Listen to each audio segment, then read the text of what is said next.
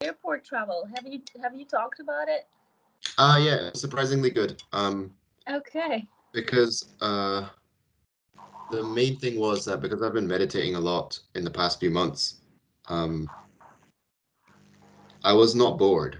And because I wasn't bored, I could like um so the main thing was I was a bit upset, so I just had some wholesome books to read. And then when I finished the wholesome books, I was just like, well, I'm just gonna sit and breathe, and that was fine. Oh, it's amazing. Congratulations. You Which made it. for you know like a you know two 12 hour flights, uh, that's quite unusual. Um, quite you know, enjoying this. I'm trying to keep this up in London, but London has way more distractions than a plane. Um, Yeah. like trying not to look at the ads and trying not to look at all that stuff, um, or trying not to get distracted by it, basically. Mhm. Because you only look at an ad on the tube when you're bored, Yeah, sort of. Yeah. They're right? very conveniently placed as well to grab attention. Yeah, they they have the ads because people are so bored that they can't even sit with their own breath or their own thoughts for like a few seconds. It's true. And Very it's like, true. oh, they're just like not looking, you know, they, they can't stand to look at the person in front of them on the escalator, so they have to look left and right and oh, there's the ads. Mhm. Mhm. So um, I'm quite enjoying uh, this new setting of trying to just remain present and not get too distracted. And obviously, you can be present with an ad, but why would you want to be? Because it's not very wholesome. Especially since the intention of the ad is to want you to want something.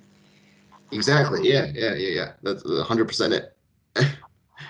I was like, no, I'm quite you happy. can do other things with the ad, and one of the things you can do is look at the artwork, because often uh, ads, uh, uh, billboard ads, etc., like that, are intentionally artistic to catch the eye Yeah. in order to subconsciously get you to want something. But you can just enjoy their art.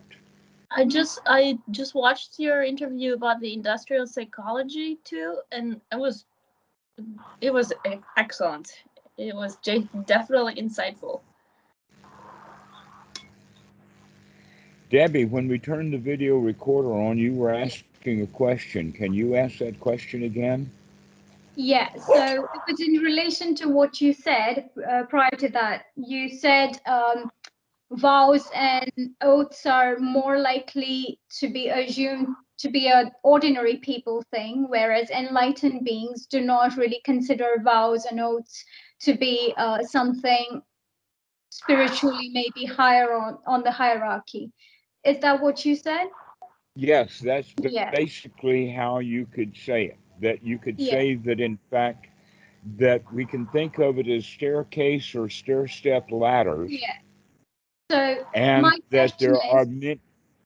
Right, and so there's kind of various stages of Mhm. enlightenment, as you were, um, Yeah. or various steps along the path. And that we can also uh, understand that ladder, then, or that staircase that we're talking about, is part of that ladder is submerged.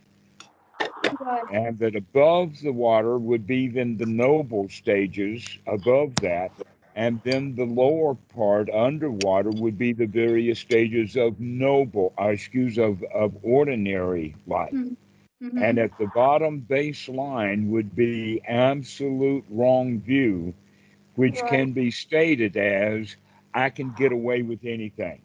yeah, or right. I can get So- away with it. That that's the baseline. So that's kind of the bottom of the pool. That you don't get much lower than absolute far out a criminal who Mhm. knows that he can get away with any criminal activity that he cares to engage in. Mm-hmm. Yeah. Okay, we, we've had leaders like that throughout history. So, That when they say absolute power absolutely corrupts, what we're talking about is it takes one down to the very lowest quality of humanity. And so Mhm. this is the baseline. And the rest of society, how do we deal with people who are at that lowest level? Is try to make boundaries upon them. yeah. All right. And so uh, those boundaries sometimes, if this guy is so strong and so powerful and so harmful and causes so much suffering, then people have to organize together to put a Mhm. stop to it. And there's various ways that that can happen. One is to try to undermine his support. In other words, we can teach, we can talk to on an individual level, uh, individuals who are in his army to try to convince them to leave his army so Mhm. as to not make him so powerful. Yeah. Or there's underground uh, maneuvers and all kinds of stuff that we can have. But this is basically where all of this stuff gets started is an argument between ordinary right view and wrong view. And the Yeah. ordinary right view uh, is basically stating to this ordinary wrong view of you cannot get away with it. hmm You can't get away with it. Yeah. We're going to make sure you can't get away with it. We're going to undermine your troops. We're going to raise our own forces. We're going to hire policemen in case of individual or, or family mobsters. Or if it's a whole nation, we're going to build a nuclear weapon. But we're going to prove to you that you're not going to get away with it. Right. I so that more in fact- intrusive intervention for them, would you say? Okay. So this is the basis for war. This is the basis for police. This is the basis then for armies and things like this is the uh, those who have an ordinary right view that have a kind of an awakening in the sense that they know the difference between right and wrong. hmm And then we're having to deal with a whole bunch of people who do not care about the distinction between right and wrong. They're only caring about themselves and how they can survive or how they can gain advantage and whatnot like that. Now, here's the kicker in all of that. Each one of us, every one of us inside, is a mixture of these two stages Yeah. at various points. Sometimes we feel like a nut and sometimes we don't. Sometimes we mm-hmm. think we can get away with it and sometimes we say, You're not going to get away with it. Yeah. And then sometimes the answer to that is, Yes, I can get away with it. And we have these internal wars and dialogues between this wrong view and this ordinary right view. This is the basis then for your question that we need to straighten out that there's a couple of these steps that are absolutely below water below Mhm. water level. And so uh, they're in a conflict with each other, and that ultimately the uh, ordinary right view uh, brings in the big guns because they're not winning with police and armies and whatnot like that.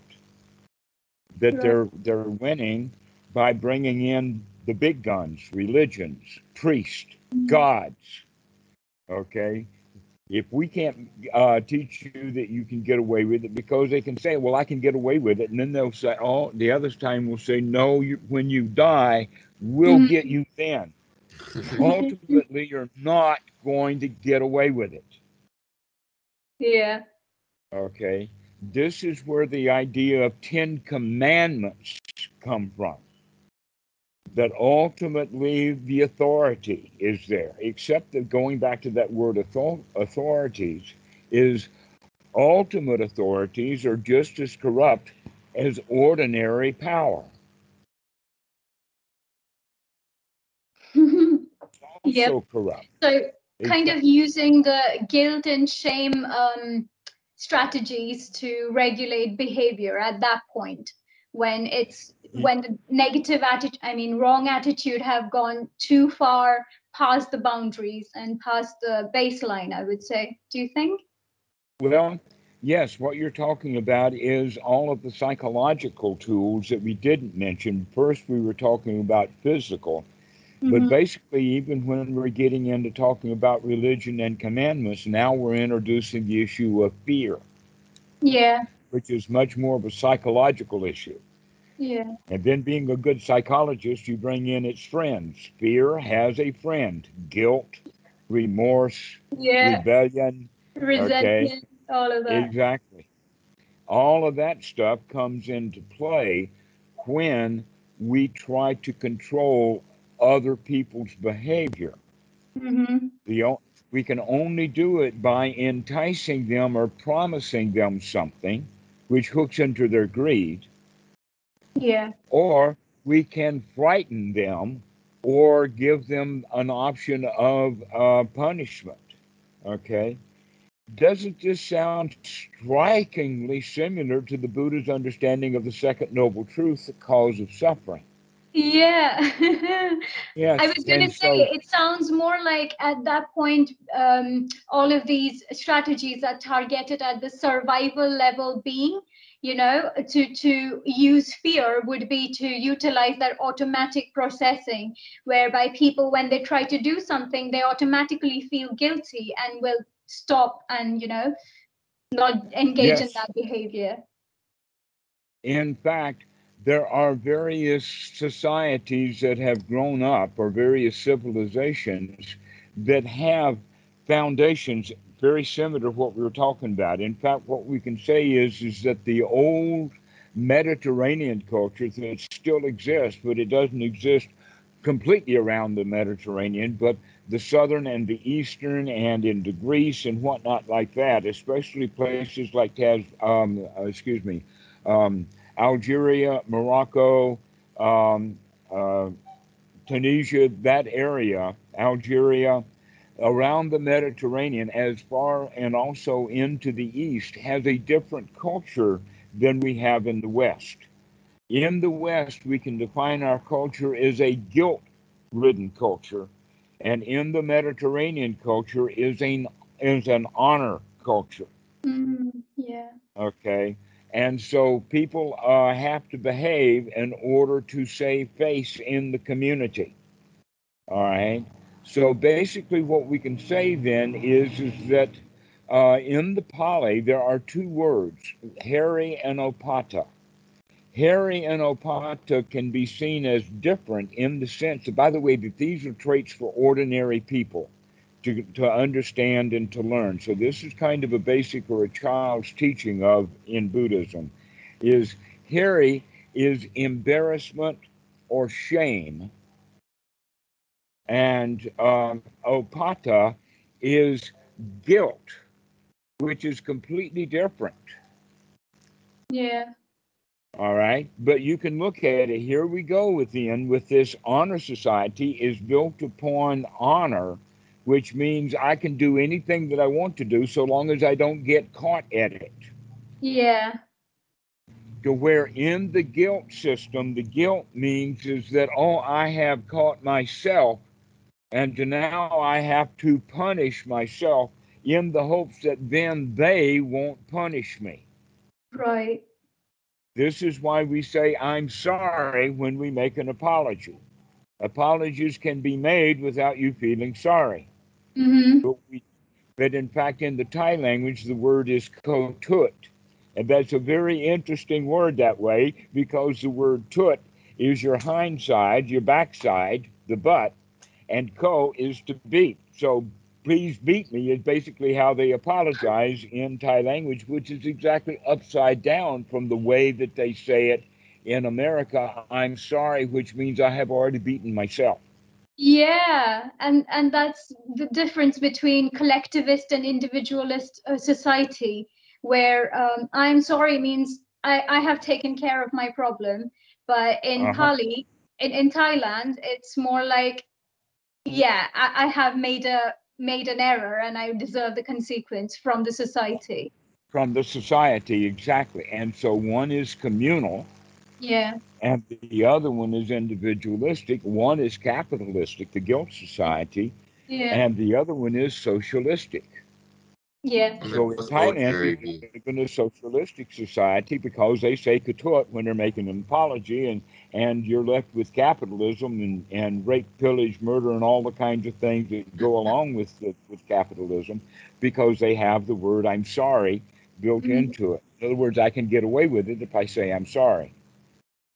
right.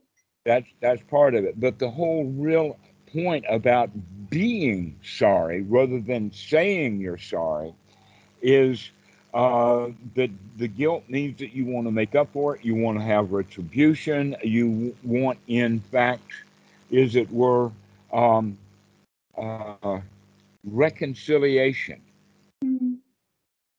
All right, because let's look at it in, in another way is is that if two people in Thailand have a really really blow up a great big argument, let's say between the customer and the store, the likelihood of that customer ever going back to that store is very remote. That once it's cut, once you have a great big explosion, it's gone. And you can see how that's in Buddhism in the sense of it if it's dangerous, stay away from it. Okay, Right. and so that relationship has become dangerous for both of them to stay away from it. In the West, the whole idea is, oh no, Christianity teaches you go and kiss and make up, which means you've got to resolve the situation, which Mhm. means that both parties have to have to see it. Guess what? We don't want to do it. Mhm. And so now we're caught in the in the in the bind of do I just allow myself to just forget the whole thing and go about my weary way, or am I going to be caught in do I have to go fix this thing that's broken? And that's the root of conflict where a person doesn't feel like making up but is socially obligated to. Precisely, there is often social obligations to kiss and make up. Now here in Thailand, they've got a uh, they've got a fallout or they've got a backup to that, and the, and you can say that that backup is grandma, because this is a um, uh, a matriarchal society, and it is the grandmas that will go and patch things up between, say, a son and his dad, who happens to be the the dad is the son of grandma. Okay, and Yeah. so she's got a vested interest in getting these guys back together, but in Thai culture, they don't have a, a vested interest in doing so. Mm-hmm. Okay. Uh, and so in Thailand, father and son, if they have a blow up, more than likely they're going to get put back together whether they want it or not, and they're going to learn to get along with each other and get over it. To where in the West, because of this internal conflict, father and son can be separated for a lifetime. Yeah. And neither one of them's willing to give in, and there's nobody that's going to come in and intervene. Mm. So that's part of the difference in the society. You know, and by the way, you can say, well, what about in the West? Why doesn't grandma come in? The answer to that is look at the women's status in Western society. Right. In, in Thailand, women are supposed to. They're on top. They're in charge. That's their job is to go patch things up. hmm Yeah. Okay. All right. So all of this is that foundation in there to that question that you were asking, which has to do then that what happens then at that point in time, because a lot of people would think then that the staircase then has to do with whether someone is ordained or not, because it doesn't.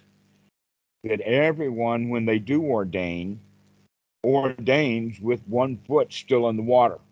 They're Mm. still underwater, okay? That that's expected. In fact, you couldn't expect nobles who are already noble and already understand the Dhamma.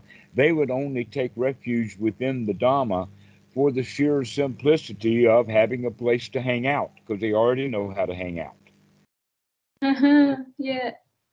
All right. So uh, everyone who joins the Sangha is, um, uh, let us say, an ordinary person.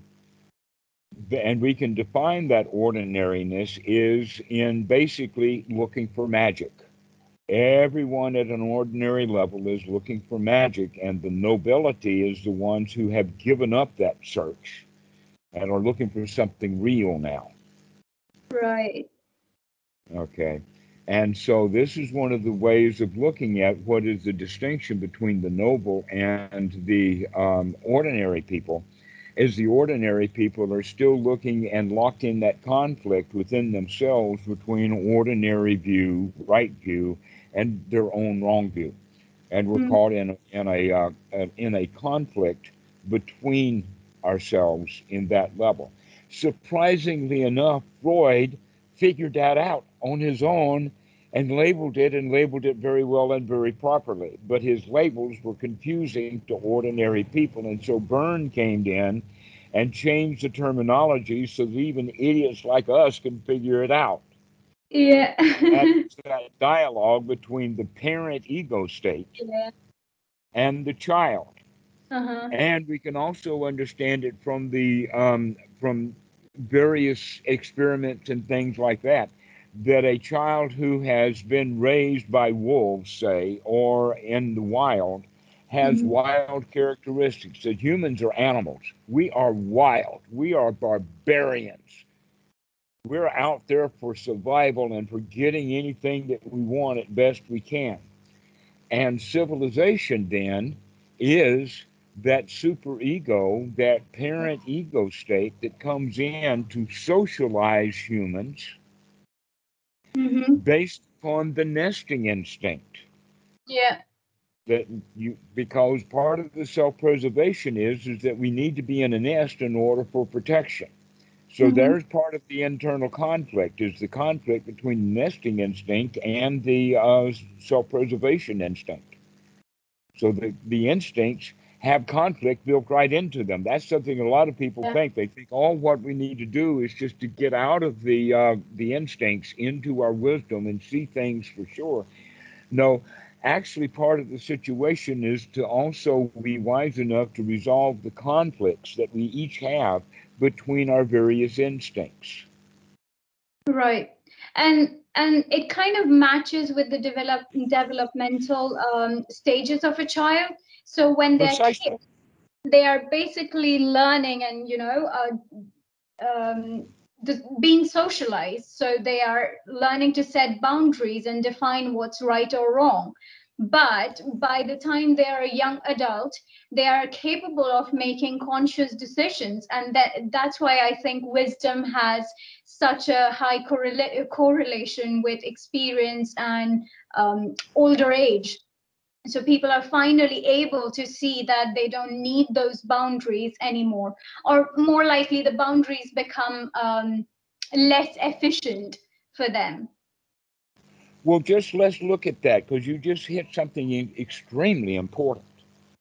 We can see the rules and the boundaries of society that are impressed upon a child very, very similar to things like uh, crutches, Yeah. or uh, walking aids, maybe someone's holding your hand. That, in fact, Yeah. one of the ways that children actually learn to balance and walk is when mommy will reach out her hand just to hold the hand of the child so that the Mhm. child can use mom's hands and her steadiness in order to learn to walk rather than just stumble and fall and stumble and fall and stumble and fall.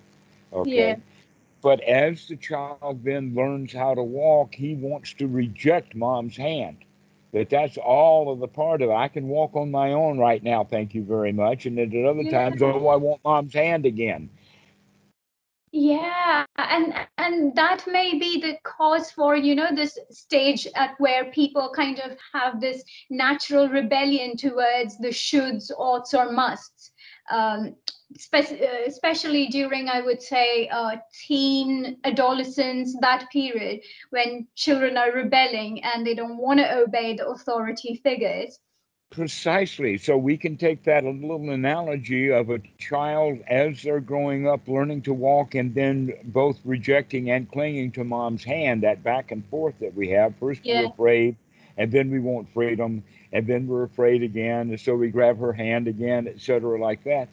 This is exactly a, an excellent analogy for how we learn to deal with the other kinds of aids and assistances, or which we can call the rites, rules, and rituals.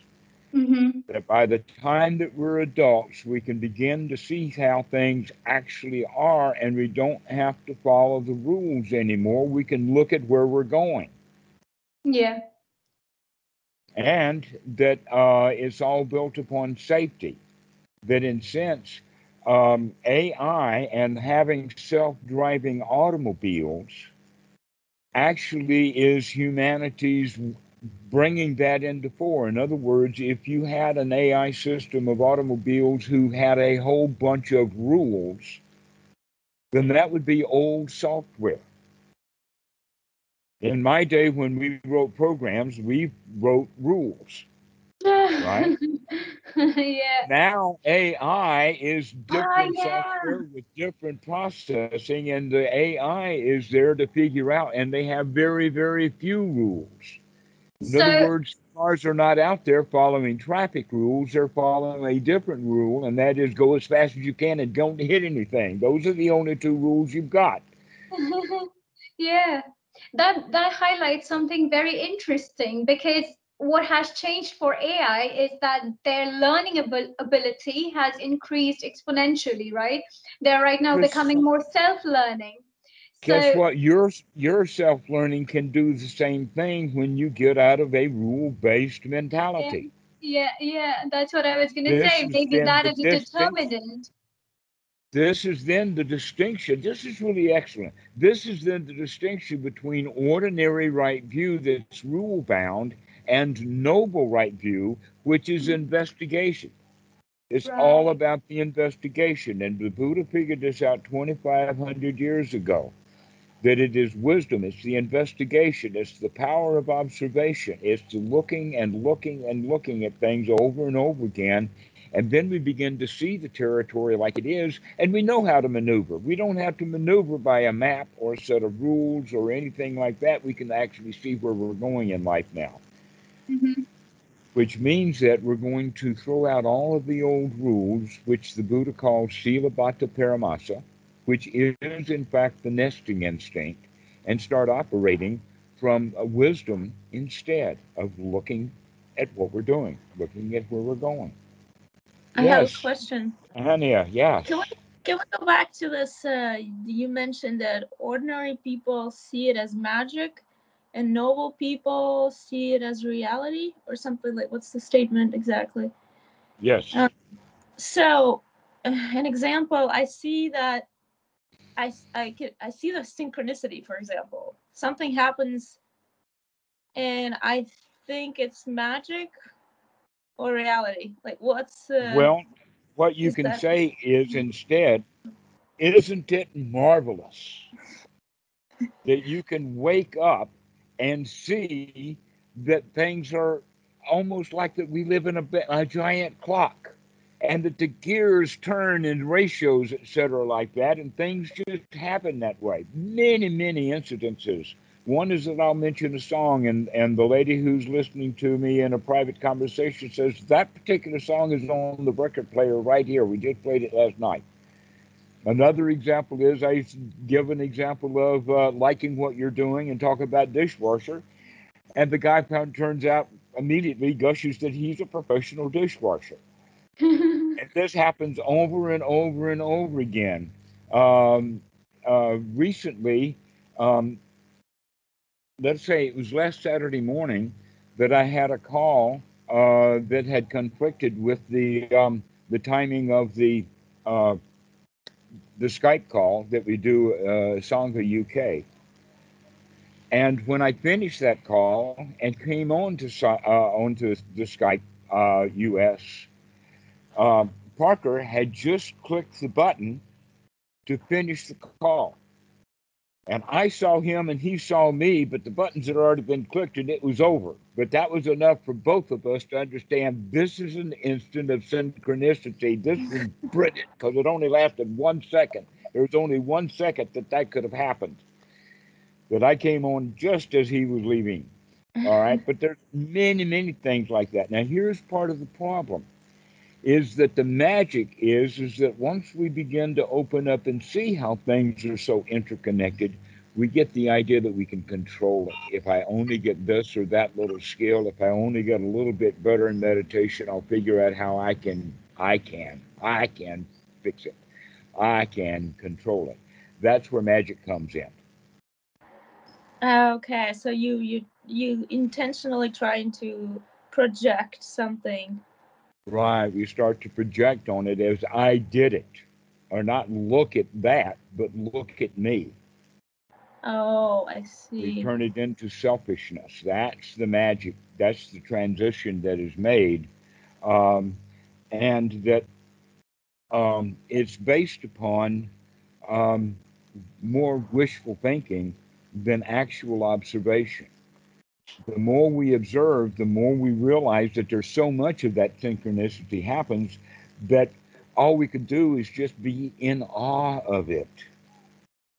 This is the way you remove yourself out of it, just be being saying Just look at that, look at that. Just wow, isn't that marvelous? But that means that we're actually looking at what's happening yeah, as yeah, yeah. opposed It to trying to make something out of it.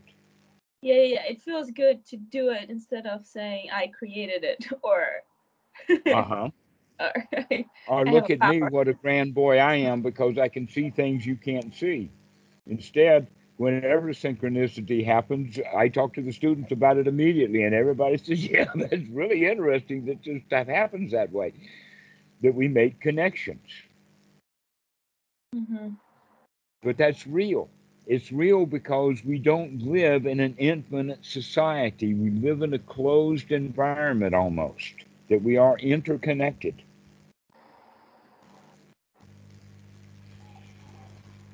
And hmm.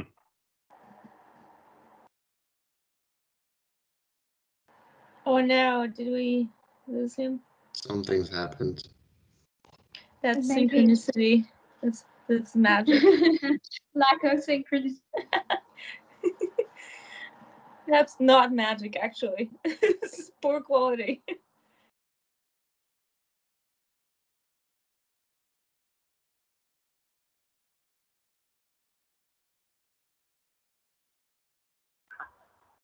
Manuel, how are you how are you doing there? That, that's very, it's very cool that we were talking about this because actually right now I'm doing my bachelor thesis in psychology about synchronicity. So quite the synchronistic thing going on. Yeah. and it's, it's, it's amazing, yeah. I just lived through Wow. one today, just like a couple hours ago. And that was really cool. just Tell me about it. How was it? oh, you're back.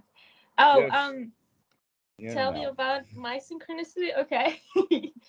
I made myself rice porridge, and while I was making it, a friend of mine who is in the US was just thinking about it and texted texted me at that moment that he wishes he had um some rice right now, boiled rice, and I sent him a picture of what I'm eating now. And he's like, "This is the first time I've ever thought about rice, boiled rice, ever." And voila. Now. Debbie, to continue answering your question uh, and using the staircase and the analogy and the water line as to the state of mind a person is in, uh, one can in fact become noble and return to lay life and be of a great advantage. One of the major reasons that that can happen is normally because the family will need one. Uh, But this is actually common and known of, and uh, within the Sangha, uh, and this, by the way, is well known within the Sangha in Thailand. This is kind of the way that it operates: is is that one can actually uh, become a monk and disrobe and become a monk again seven times in his lifetime, because that actually happened in the time of the Buddha. That gives people enormous flexibility. That just because now there's a difference between leaving the Sangha disrobing and going and joining a different religion. Oh. That's not the same thing, but rather that you stay with your, how to say it, uh, you stay in the Buddha, the Dhamma, the Sangha, Mm-hmm. and you continue to associate with them, but now you can do it because of uh, family restrictions or other things like that. An example of that was is that I was doing quite a lot of doing of running my mother's family business when she was really, really in her advanced old age. But but then she got into an automobile accident. She couldn't drive anymore. At that time, the uh, the manager of the organization had quit, and that meant that I had to take even more responsibility for this or close it down. And I had to make a choice, and that choice was to become disrobed as a monk Right. so that I could now handle the books. Because so far I was successful at not having to do the books. Mm-hmm.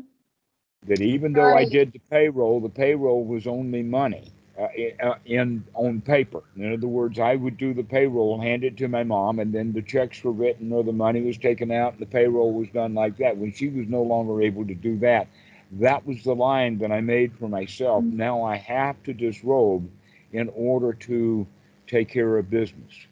However, there was also some other reasons that were um, in there because the situation that I was in, I wanted to remain close in North Carolina. And that at that particular time, the Lao temples began to have trouble over who owns the, uh, the temple property. In Thailand, that's not an issue because when a place is ordained, fully ordained, the, the deed for that land is given to the king as a present but it's then administered by the Bureau of Religious Affairs. So all uh, religious facilities in Thailand do not have any political squabbles. In the United States, however, religious organizations have mortgages on their buildings, which means who owns that building in the in the bank's mind became a major issue because people want to say, "Oh, well, I run this temple because my name is on the mortgage." And I want to mm. sell the buildings because now we bought it for 150,000 and I can sell it for a million dollars now. Ha ha! And you guys can go find another place. and there's Okay, so- corruption. Right. And so here I am, a monk, winding up in court suit after court suit, in court, time after time. The first one I got into was in Amarillo, Texas, and they actually invited me to go out there. Well, now that I'm a monk who speaks English and knows how to handle uh, American courts, that means that every Buddhist court suit in the United States needs my attention, right? That was Yeah. a good time for me to get out. yeah, yeah. right, Okay. and and that that shows how dynamic um, the Thai system is. They recognize that humans are not consistent, and and that's okay because circumstances change, right? So um, that flexibility, I think, is something we all could benefit from. Well, while I was in North Carolina, one of the lawyers in one of our meetings just kind of mentioned that about half the lawsuits in North Carolina right now over is over who owns what church property. Yep. So it is a major problem as churches begin to close. But Right. it also can be a major property a problem when the property increases, and then there's there's conflict. But anyway, getting back to the point is is that is part of the Buddhist culture that there is time to go to the woods and there is time to go home and take care of business. hmm Because if you don't go home and take care of business, uh, then the whole group of people is going to be suffering. And what advantage do you have by going into the woods when the whole town is burning down, basically? When all you'd have to do is just step in and Yeah. everything is set right. So, uh, uh, the whole permission thing is just to move in and out of the Sangha according to choices and abilities that you make. hmm So that means then that um, that there are some, on some occasions, some very very high quality, high class people out there in Thai society for some reason or another that they're not all in the watch. Mm. Right. because because even though they got that nobility, another way of looking at it is, is that the Sangha can be seen as a hospital. How many hospitals do you know of that once someone goes into the hospital, even though they're cured after two or three weeks, they stay years and years in the hospital because they like it there? Nobody likes a hospital. well, a lot of people like the Sangha. Once you get Yeah. into it, get the cure, there's no reason to leave, except there sometimes are reasons to leave, but the reasons are often on the outside family organizations, business problems, um, rice. In fact, the first time that it happened in the Sangha uh, of the Buddha's time was when a man had to disrobe because his mother was not capable of doing all of the uh, the work of harvesting the rice at the time, and she needed him to help with the rice. The next year it was okay, and she did it fine. The year after that, okay, but then the third year he needed to go back again. Mm. And the Buddha says, fine, go do the work that you need to do, and when you come back, you can take up the robes again. Yeah. In the very beginning, in fact, the ordination was uh, ehipasiko, oh, uh, echo uh, uh, bhikkhu. hmm In other words, come and see for yourself, come and be a bhikkhu. It was intended to be short term from the very beginning. I and the ordination this- was very easy in the beginning. It got more and more ossified and more and more formalized over time due to the influences of ordinary people missing with the Sangha. Mhm. It hasn't remained noble. Right. So that I'm doesn't mean it immediately became completely not noble. That's the part that most Westerners have a problem with. Yes, the Buddha Sangha started out noble, but it got really encrusted with ordinary things we can call Buddhism itself. But Mhm. that Buddhism that was covering over the, the actual noble Sangha was more of a protective wrap. And it has preserved and protected the teachings of the Buddha for 2,500 years now. And it was in the time of Bhikkhu Buddhadasa to say, let's let the noble Dhamma out and open for anyone. That this is not an issue of ordination, it, this is an issue of enthusiasm. yeah. I have a question. Sorry. Yes. So it's seemingly easier for a for a man to go to to the Wat and stay there, um, even if he has kids. Now, for women, it's a little different because once you have kids, Absolutely. Absolutely. But it should not be in the regard that, uh, in fact, we just talked about this that if a man has young children, then that would be, even in Thai society, a prohibiting factor for him becoming a monk. In fact, there's a whole lot of reasons that, in fact, one cannot become a monk if he is in debt. He cannot become a monk if he is wanted by the authorities for any reason.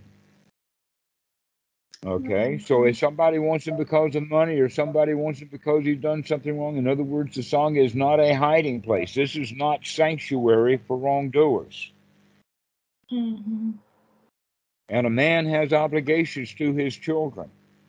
That if he is going to become a monk, while his say he's got a 10 year old son or maybe a 10 and an 11 year old kid or 8 and 9 something in that range he had better make very sure that his family is okay that he goes and becomes a monk for a while a while and that his kids are going to be very very well taken care of also remember that every time that a monk ordains in thailand one of those things is is that you've got to have your mother's permission to ordain Wow. and your mother is not going to allow you to ordain if you've got a 10 year old child.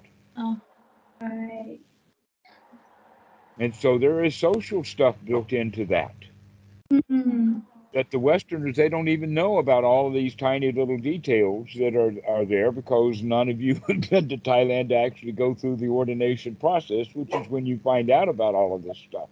Okay, you've got to be in good health, uh, in a in a good mental mood. You've got to have your mother's permission. You've got to be completely debt free. You can be broke, but that's not the issue. But in fact, the uh, the Bhikkhu Sangha has been big with the immigration. Uh, in other words, they're both organizations within the government. The Bureau of Religious Affairs and the Immigration Department work very closely hand in hand to make it easier on the Westerners who are ordained, but they're also closely inspected. And they don't have to do any of that stuff with the Thais. They let the Thai society take care of all of that. Mhm.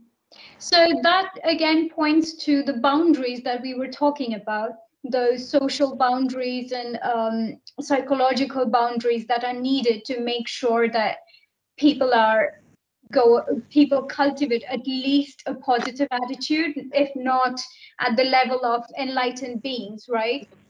But Mhm. once once that's taken care of, I think then um, uh, monks or um, student monks are probably given more uh, flexibility regarding what's right or wrong, and and the boundaries are kind of they kind of start to dissolve. Would you say?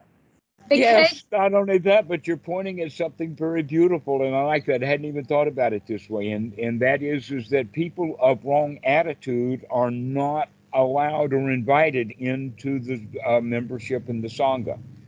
Right. That we that the sangha wants people of right ordinary attitude hmm because that's going to be the foundation that they need to move from that into noble attitude. Yeah, because if you give But that wrong attitude freedom of choice to somebody who is who has who doesn't have right attitude they're likely to harm themselves and others right Absolutely. That's exactly what we mean by someone trying to use the Sangha as a hiding place for some mm-hmm. wrongdoing because they're trying to get away from not paying their bill, trying to get away from the police, trying to get. There was, in fact, a, a case in the United States where a guy ordained and became a Buddhist monk, and it came to find out that he was wanted by the FBI. yeah And he became a Buddhist monk to try to hide from the FBI. Didn't work. wow right But it worked for a while, worked for months. hmm wow so I, I Why? get the idea was that down in California and then got into North Carolina and got people within the Sangha to get his transportation arranged for him. Mhm. And he was able to do that all under the radar. And the FBI was out looking for him. Mhm. They eventually caught him, though, because they knew what they were doing. Right But the Sangha didn't know that. That was something, and and and basically what was going on when he was caught up with and and removed. The Sangha's attitude about that was not, oh no, we've lost one of our guys. Our, our attitude was, wow, we knew that was coming. right we could see so- that happening. Yeah, the, the Sangha, I think, is not exclusionary in the sense that people who do not have right attitude are not invited. It's more like, you know, th- those uh, preliminary practices that people do. So uh, the Sangha kind of encourages people to do the work that needs to be done for them to get included in the Sangha. Would you? Absolutely. The only way to join a Sangha is by moving in on them. Yeah. Robes are optional and robes come later, but if you're not living, I lived at Wat Suan Mokkh from um, middle 1983 and I ordained in, in December 1984. I was there for almost 18 months before I ordained. Wow. That's a major Right. point that in fact they require it now. What happened to me was just natural because Bhikkhu Buddhadasa and Achan Chah and those that crowd, they knew what they were doing. Now they actually have specifications that if you're going to be a monk, you number one come and live in a wat for a year as a layman, and then number two you ordain for another year as a samanan, and after two full years, one in, in yellow robes as a, as a student or as a child monk, then you can have full ordination. That's how they actually. That's that's the way that the Bureau of Religious Affairs wants to do it. And in the process, they've also kind of specified that and put Wat Pah Nanachat as the target for that. So basically, the way that it could be done is, is that someone would come to live here uh, and and spend their first year at Dam Kiem under uh, Achan Mehta's guidance, and then move to uh, Wat Pah Nanachat and ordain up there, and Mhm. then he could go uh, a year after that and ordain any place that he wants to. Okay. And so that's also the setting up of the Upajaya because who is the Westerner's Upajaya is an extremely important piece of information for some reason within the Sangha. Upajaya is uh, like Is supervisor. the, pre- is the preceptor. Right. Okay. Yeah. Okay. That the Buddhist Yeah. ordination now is a formal formality that requires, or let us say, it doesn't actually physically require it, but that it is so common that it's, you know, it's an unofficial point that it takes 20 monks for an ordination. Wow. This is Sangha. I mean, this is the, we're we're talking about family here. If you're going to join a family, you need to join the whole family. And yeah. so this even in places like North Carolina, where we have to get, we have to plan ordinations well in advance to make sure that we can get 20 monks as a quorum. Mhm. And so we set up months in advance so that monks from all over the place can come. Wow. By the way, I had about 45 monks at the at the ordination that I had something to do with in North Carolina. So um, that that whole thing is is part of it of, of how big a whoop-de-doo can we make here. Another one is when a, a temple is ordained, and there and during those years there was a lot of new temples uh, showing up in the United States, and so I went to the ordination in two of them in Atlanta, one in Connecticut, another one in Rhode Island, another one in Wisconsin, Wow! and all of that. Just a lot of different new temples coming in, and Yeah. so they all want that huge number of monks to show Mhm. up. Um, one of the photos that my mom kept in her bedroom was a big, big display like that that showed me way off in the corner up, but easy to see because I was the biggest dude there. That there had that was more than a hundred monks at that ordination. This was an ordination of a temple in Atlanta, Big Lao Temple, and and there, everybody, I mean, everybody was there. Basically, almost all the monks that we could find wow. at that Huge family. big family. So in that ordination for the individual, you have the upajaya and the achan. The achan is going to be not only do we use the word achan like achan this and achan that, achan po and achan uh, and achan amaro and achan santikaro, all of these achans there are using the name differently than it's used in the ordination.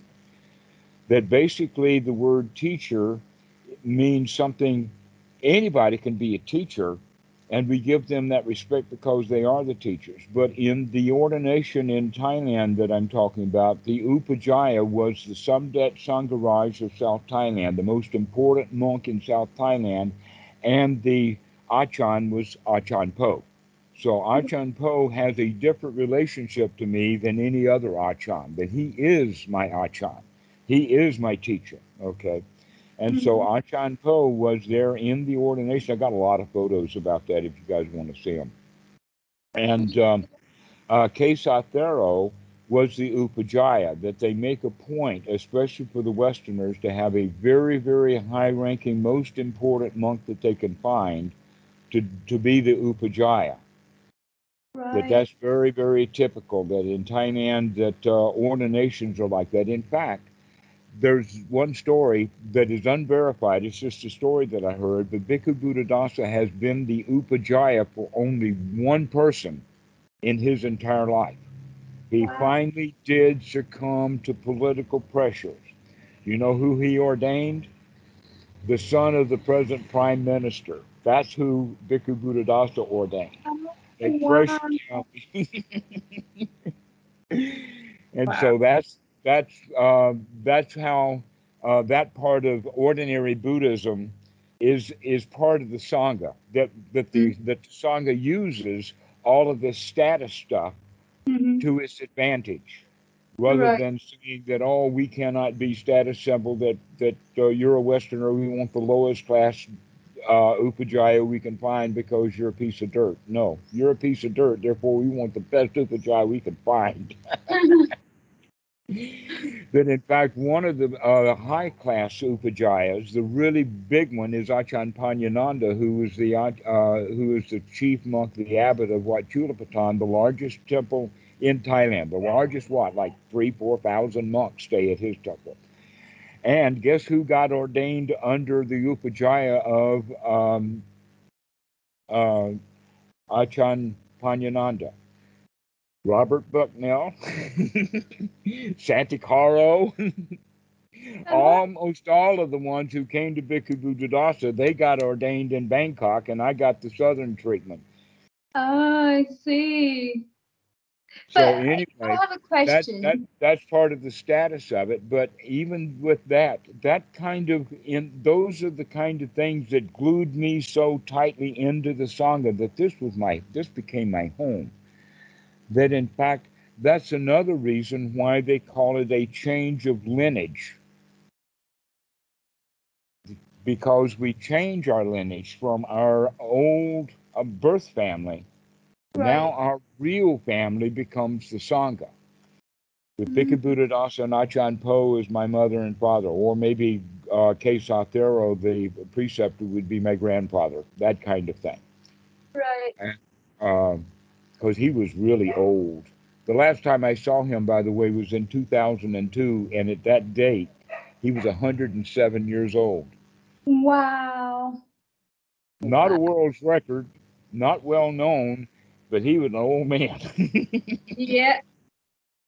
Wow. I'm pretty sure he had um he maintained his cognitive faculties better than anybody else could. Um because he was so aware probably and using all of that uh, repetition and um, connections that we were talking about in our previous talk remember Mhm. So, Yes. yeah he's he it doesn't surprise me that he was so well at that point in his life Yes, that's exactly how it operates. Is is that bringing that mind, yeah that that wisdom, or bringing that uh, um, frontal cortex, uh, and to putting that to use to make Yeah. to to bring uh, one in charge of one's life rather Mhm. than subject to the the power of the instinctual absolutely mind doing it. So anyway, uh, the important part about this this conversation is is that there are also stages above the Mhm. uh, the water line. Yeah That that in fact above the water line you will have at least seven stages for the sotapan. A lot of people in the West, especially on Reddit, and there's a uh, stream enters group, uh, the sotapan there, and there's one after another who will come in and say, "I'm a sotapan." or my teacher said I was a sotapan, Right. or uh, that kind of stuff. So when students ask those kind of questions, uh, uh, or tell me that their teacher has said that they were a sotapan, or all all of that, the basic thing to do is to start asking them questions because generally, the um, the Westerners are not deep enough into Buddhism to know that the that there are absolute stages that a Mhm. person passes through in the noble path. That this staircase that we were talking about is actually very, very well laid out and understood. And for some people, you could say um, that uh, the way that it seems to be taught, you've heard this probably before, uh, and that is the, the sequence of the word Sila, Samadhi Panya. Yeah i think i have Shiva. heard it from you yeah Sila Samadhi The Sila actually then is behavior, Mm, and that that's based upon a set of rules, rites, rituals. That when you become a monk, that you've got to behave like a monk, you've got to operate like a monk. Well, actually, the behavior and the operations of the monk is to get the, the young man to start acting nobly, because Mhm. if he has, if he's required to act nobly, then that means that he has to think about acting Yeah. nobly, and he puts him in the right thought or right frame of mind. But we can expand that to the point of, of saying that this sila that we're talking about does not have to last for years and years, that all we need to do is to get the mind uh, right now secluded from all unwholesome behaviors mhm. Which means that's the seclusion part. That the reason that people go and sit down in a meditation hall is so while they're sitting down in the meditation hall, they at least are not stealing donuts out of the kitchen. Yeah, yeah. But That I, I, I hear you. It's there. off, it's easy to get lost in that behavioral preparation, right? People would often take a self-care day and they would think of going to a spa and driving uh, the way to the drive, you know, to, to the spa is often going to be really stressful so that by the time they reach the spa and their self-care day has already been spent half and they're stressed and none of their goals have been met. So yeah, Exactly. And you think that it's stressful going to a spa, thinking how about stressful it is for some people to sign up and, and go to a, a meditation retreat. Oh, People yeah. are really stressed out. I mean, Debbie, you know who I'm talking about here. Do I? yeah, that Danny was really stressed out when he Oh, went into that that retreat. He was so stressed out that. I thought twice about it, and then I said, "Well, let's let him go."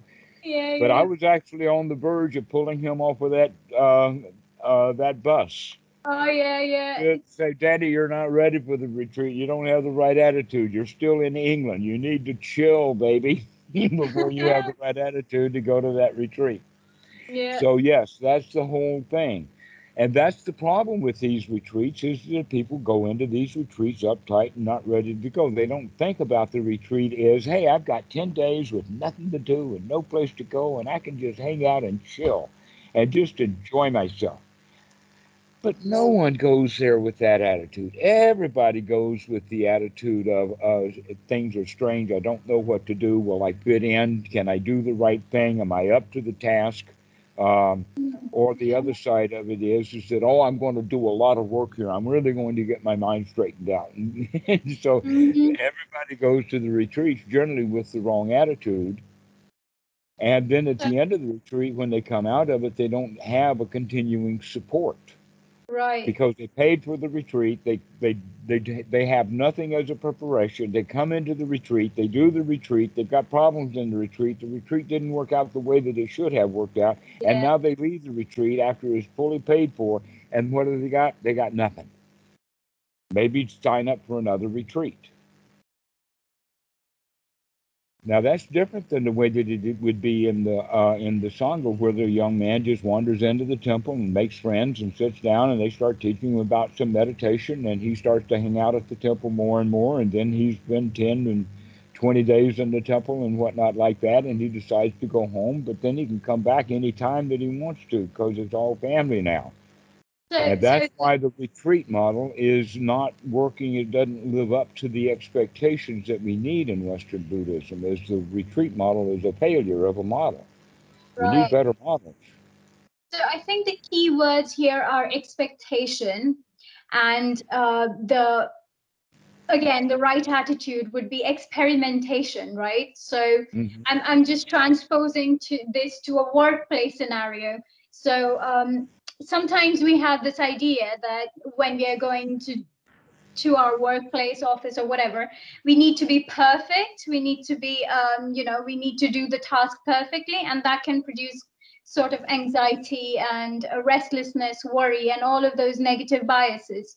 Instead we can choose to just um, go there as as um, as an experience you know just just i'm going to go and see how how i do this task without that expectation of having to do everything perfectly if we um, engage in the task with a learning attitude that okay i'm going to learn something out of it um, a skill development attitude maybe then i think it'll be helpful to uh, balance out those nervous tendencies with enjoyment do you think Exactly. Yes, exactly.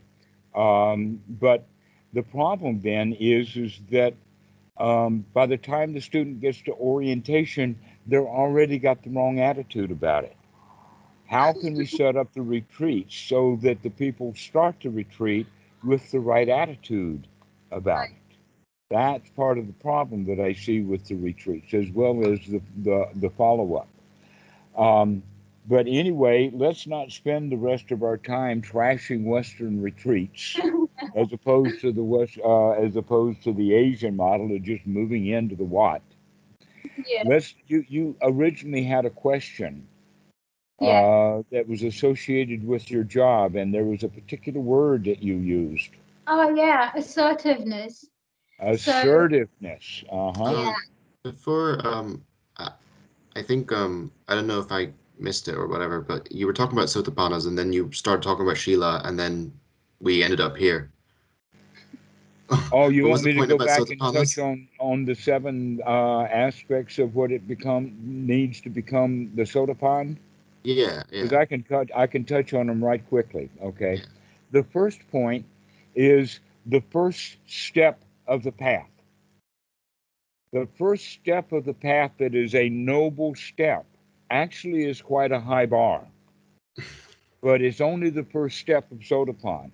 And the first step on the path is when the student is far enough within his meditation and skilled enough in practicing correctly so that he knows over and over and over again that no matter what his mind is doing, no matter how uh, clouded, or no matter the situation that's forcing him into that clouded mind, like being arrested.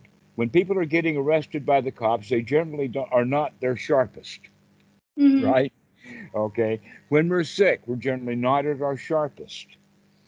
So this actually takes some um, some training, so that we know that no matter what situation we get ourselves into, that we in fact can have that sharp mind. We can pay attention to what's going on. We can live in reality, and we're not going to have obstructions.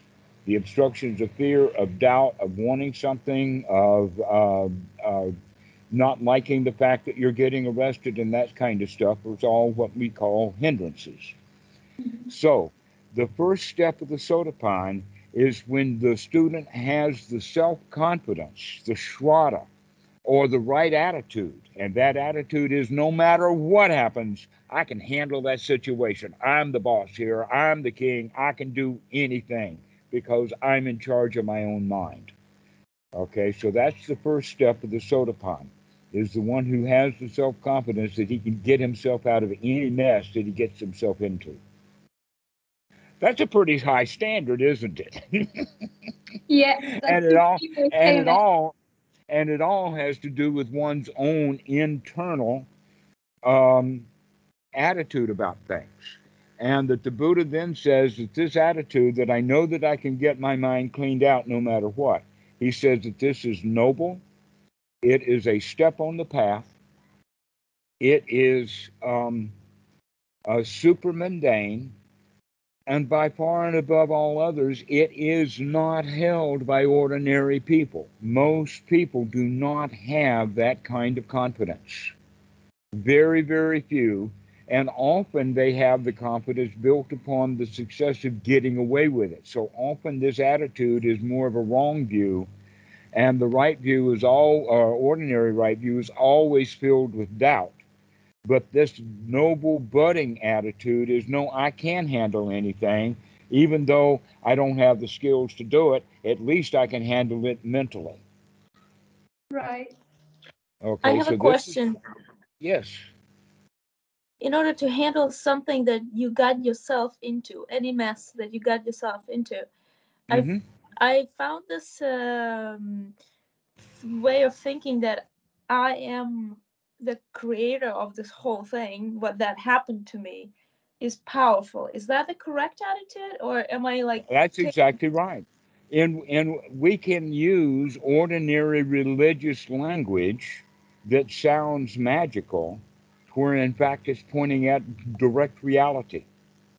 When we say things like you were created and placed on this earth to be a creator, to be a carpenter, to be a um, designer and manipulator of your own heaven here on earth. That's your job. That's why you were put here, is to figure out for yourself how to create heaven on earth. That's the attitude of a Sotapanna. Now, it sounds magical in this way of, of speaking, but that's it. Is to recognize that, hey, you're here to create your own universe. You're here to create your own heaven. It has not to be given to you.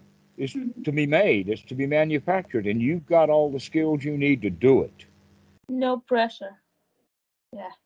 Right. And in fact, the pressure is what we put on ourselves when we think we can't do it. But when you have the attitude, I can do this, there's no pressure. Or if you do put pressure on yourself, you can say, hmm, I can handle that pressure. After all, I put it on there. I can take it back off. I can tweak it back and forth. I can check how much pressure I can put on myself and handle it. mm-hmm. Or if you have an expectation of how that heaven should look like, should. Mm-hmm. okay. Now, this is only the first step of the sotapan, is that self-confidence that I've got this wired, that no matter how obstructed my mind gets, it doesn't matter how bad I get myself into a mess, I can get myself out of that mess mentally right now. Okay, and we can use all kinds of examples of that because we've got all kinds of situations we can get ourselves into. An example of that is uh, is the mother-in-law is yelling at us. Okay, I can handle that. I can give her what she wants. Yeah. Okay. How about the judge is bounding his gavel and say you're guilty? Okay. Well, I can handle that. Yeah, I probably did it.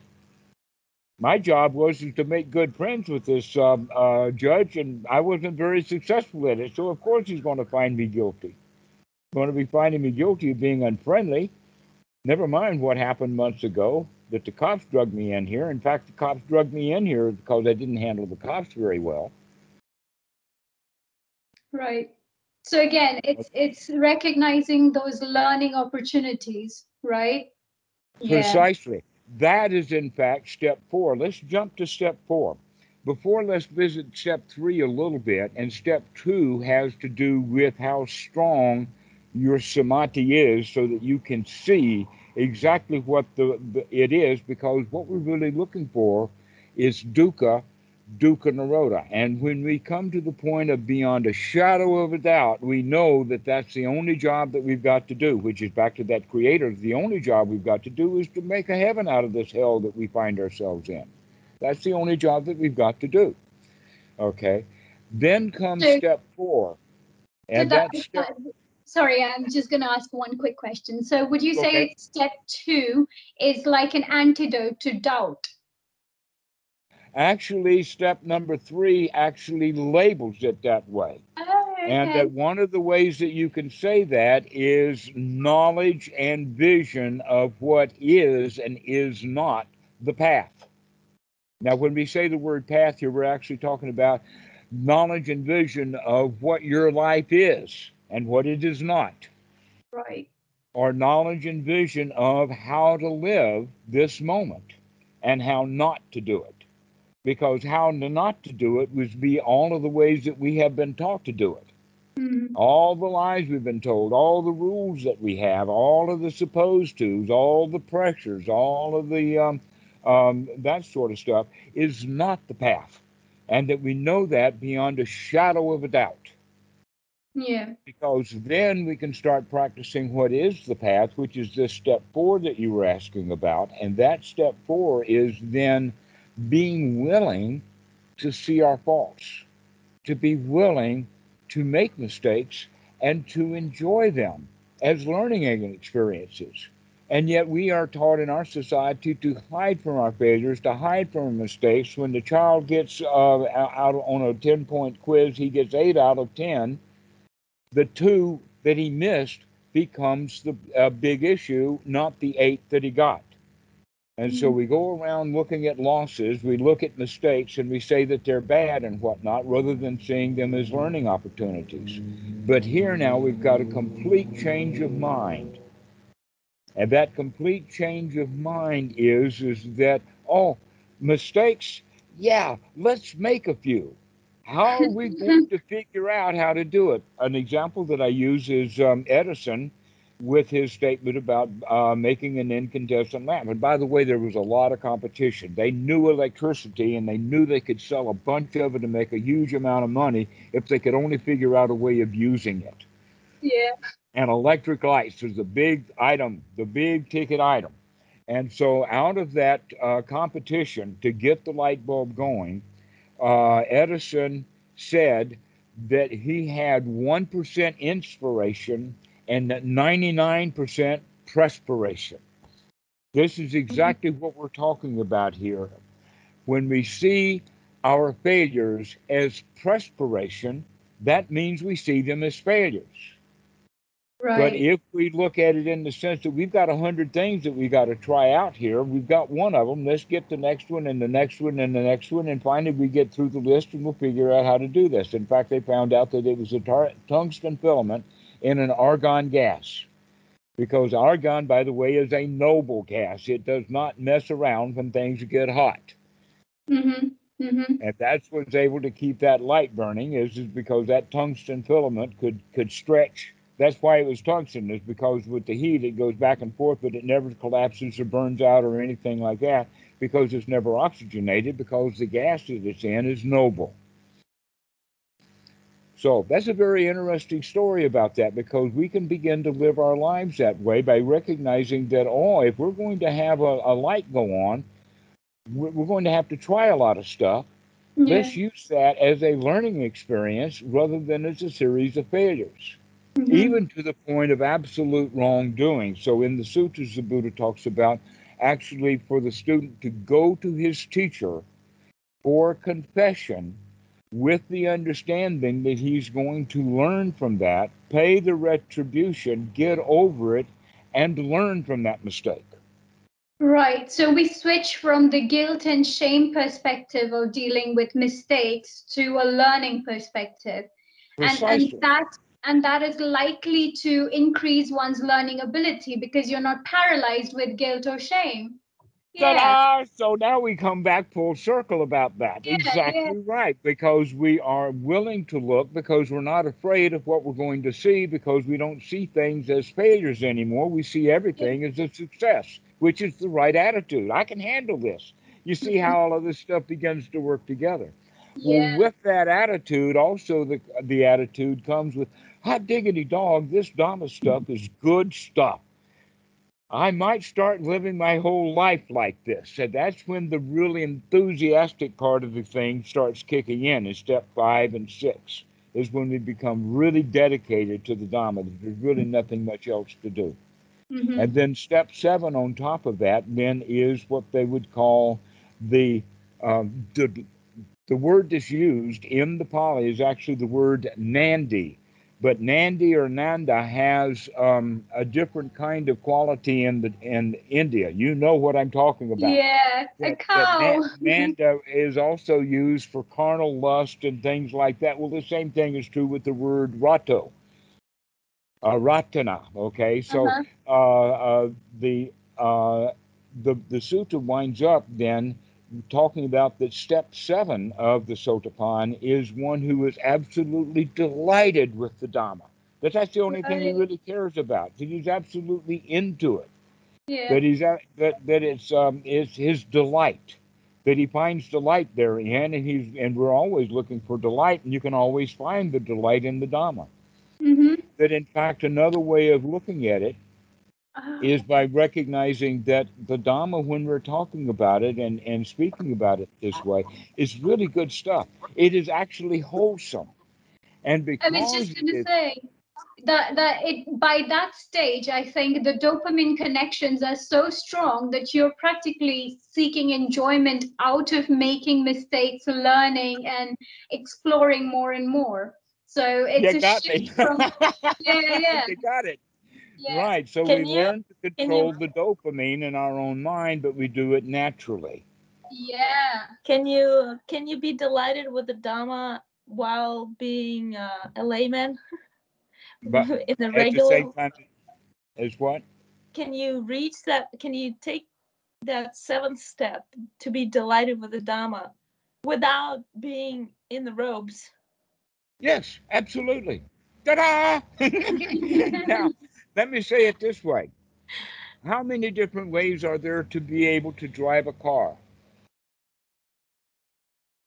At some point in everybody's life, in the beginning, we're completely afraid and all of that, but there will come a time when you're driving the car when you're absolutely delighted with the fact that you've got freedom now.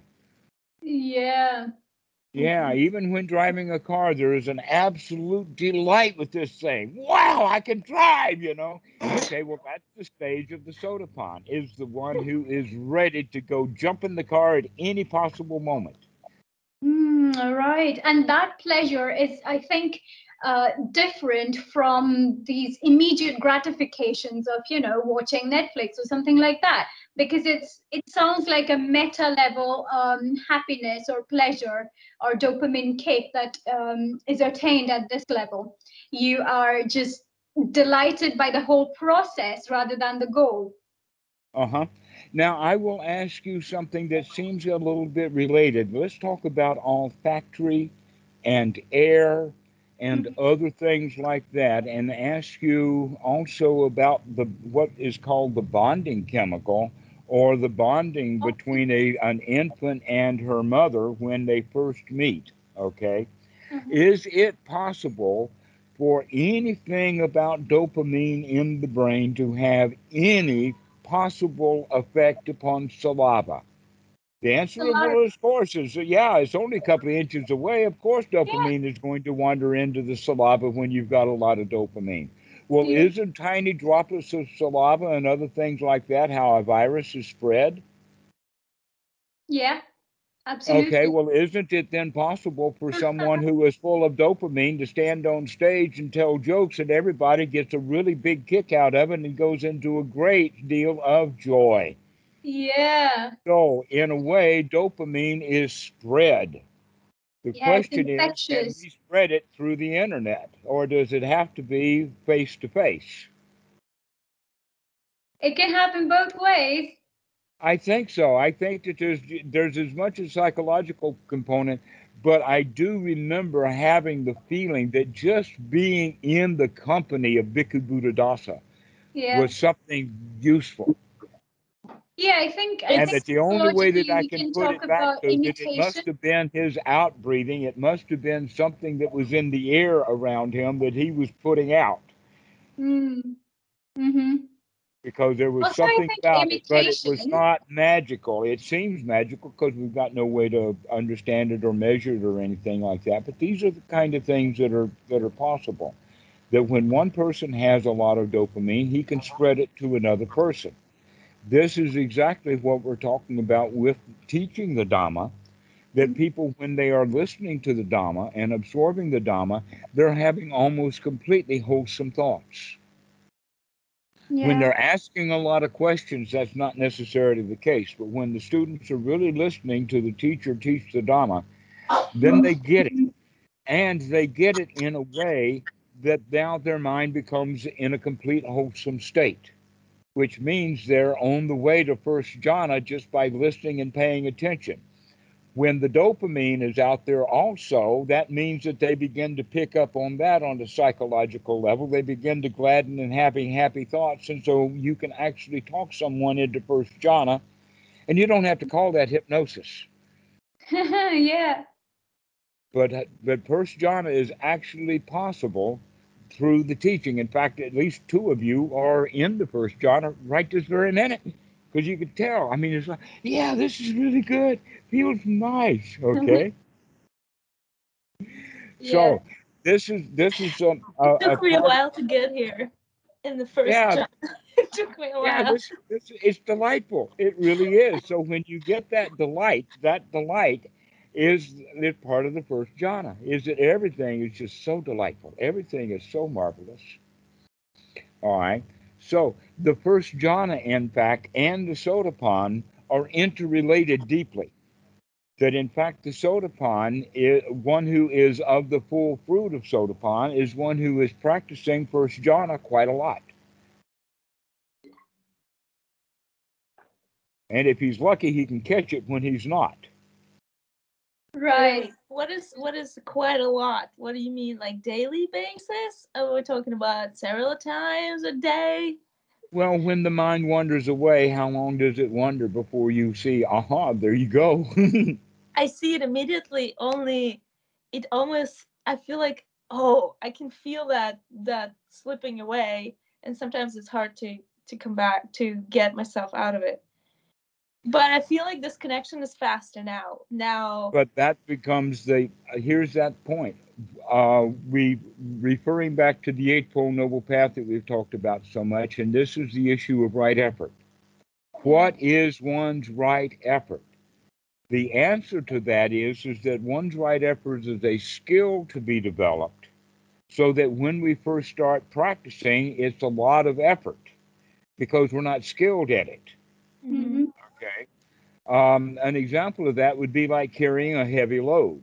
That when you first, as a child, you pick up something heavy, like daddy says, hand me that wrench or hand me that hammer. And the child picks up that hammer and it's really heavy for that child, you know.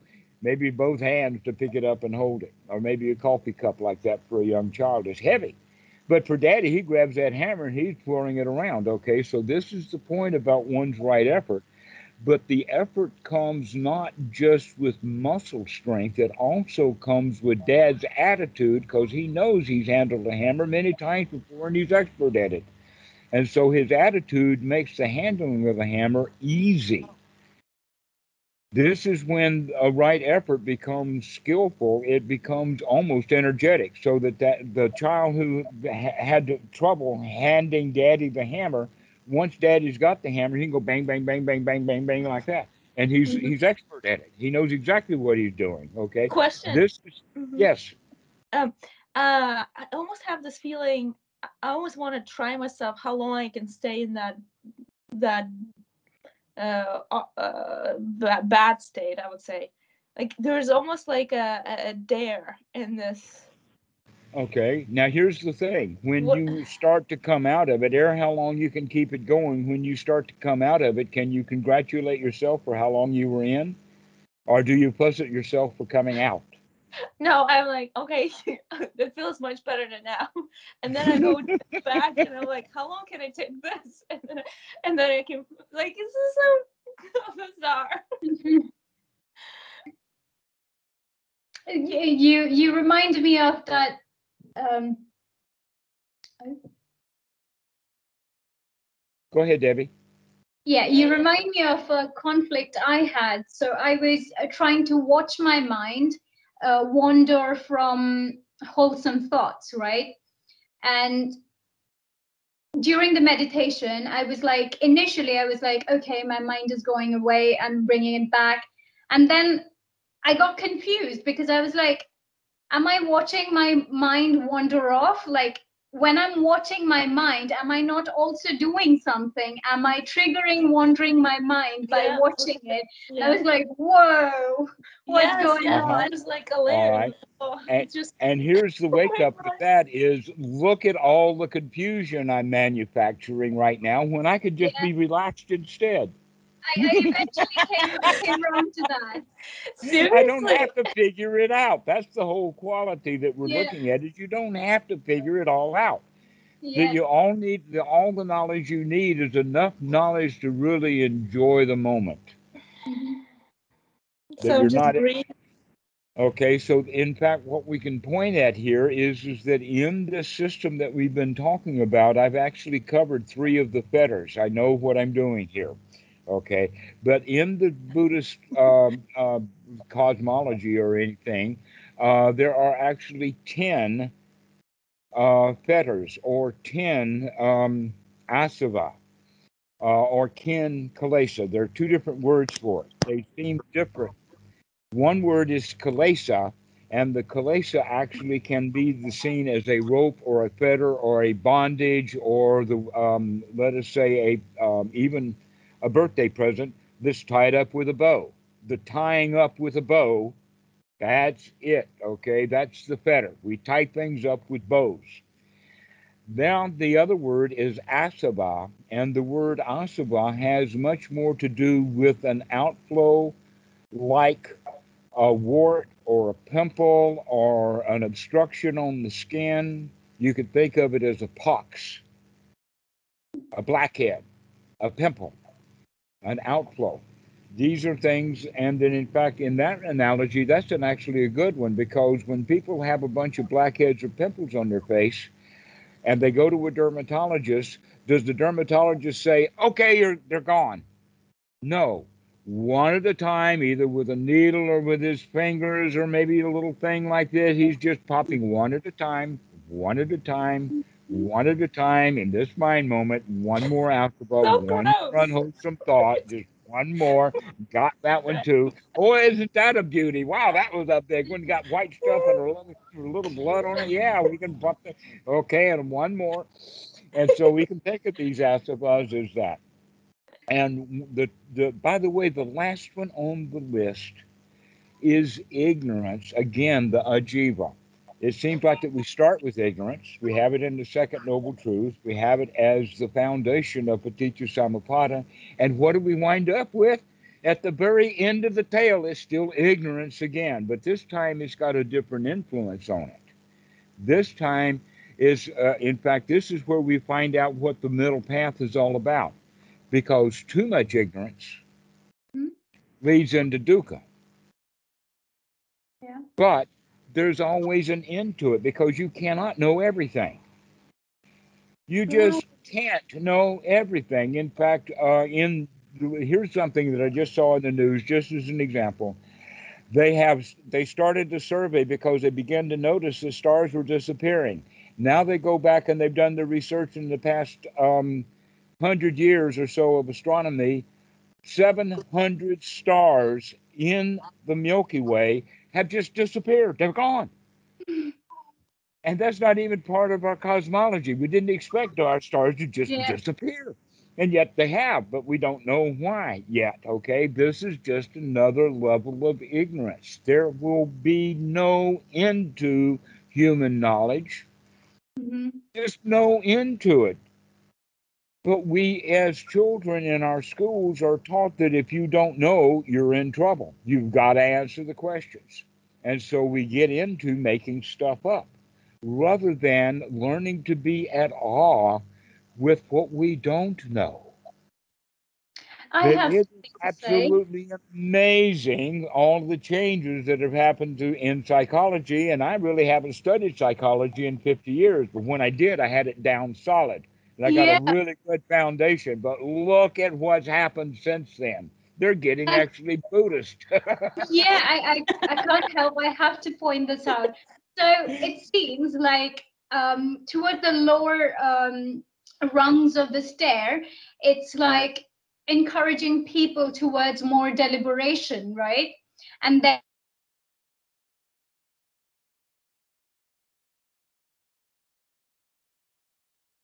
Anybody else lost Debbie? skills to be. yes i i saw you drew you. but debbie and uh, uh, uh, anya uh, and marcel all faded out Oh. and now i still see now i see david debbie's back now i I see see Anna. everyone. I see everyone. Marcel, are you moving yet? Yes, I see him moving. Not much, but he's moving. okay, so we're back. De- Debbie, the floor is yours. Yeah. So, um, like I said, uh, it seems like towards the lower rung of the stairs, it's an in- encouragement towards more deliberation, towards more um, conscious, choice based behavior. But when we come full circle to ignorance, it's also uh, pointing out that we cannot control everything. So if we zoom out, it's more like a balance. We learn, uh, develop a skill, but then we learn to accept the fact that the, that particular skill is not always going to be effective. Do you think that's exactly so. So what we need now is to learn the definition and how to apply the word enough. Ah right? Yeah. Now, when is enough enough? Okay, that's the way that we look at it. In some cases, some things are just not ever enough. Like the next breath, I'll take another one, thank you, and Mhm. another. but eventually, even that will be, oh, this next breath is just going to be too much work. Right. That's exactly how people died on crosses, and that's exactly how people die in a hospital bed from morphine. Is this next breath is just too much work, too much effort. So I Mhm. think I'll I'll forget this one. I'll, I'll give this one a miss, even if it kills me. Just too much work. All these jokes about death.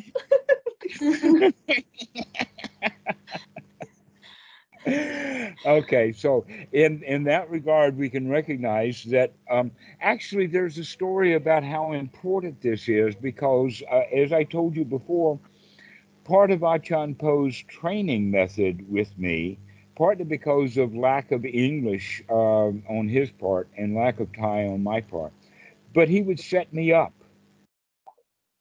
The, the kind of ways that they would set me up were different than the ways that you hear about in Japan, but in, in the in the Zen tradition, the teachers often set up the student, like slamming the door in his face at particular times and other things like this. Okay, so Bhikkhu uh, Achan Po did this with me, and one of the things that he would do would he'd come and stand outside my kuti, and I don't know how long he'd stand out there, but he'd stand until I got the load of the fact that he was there.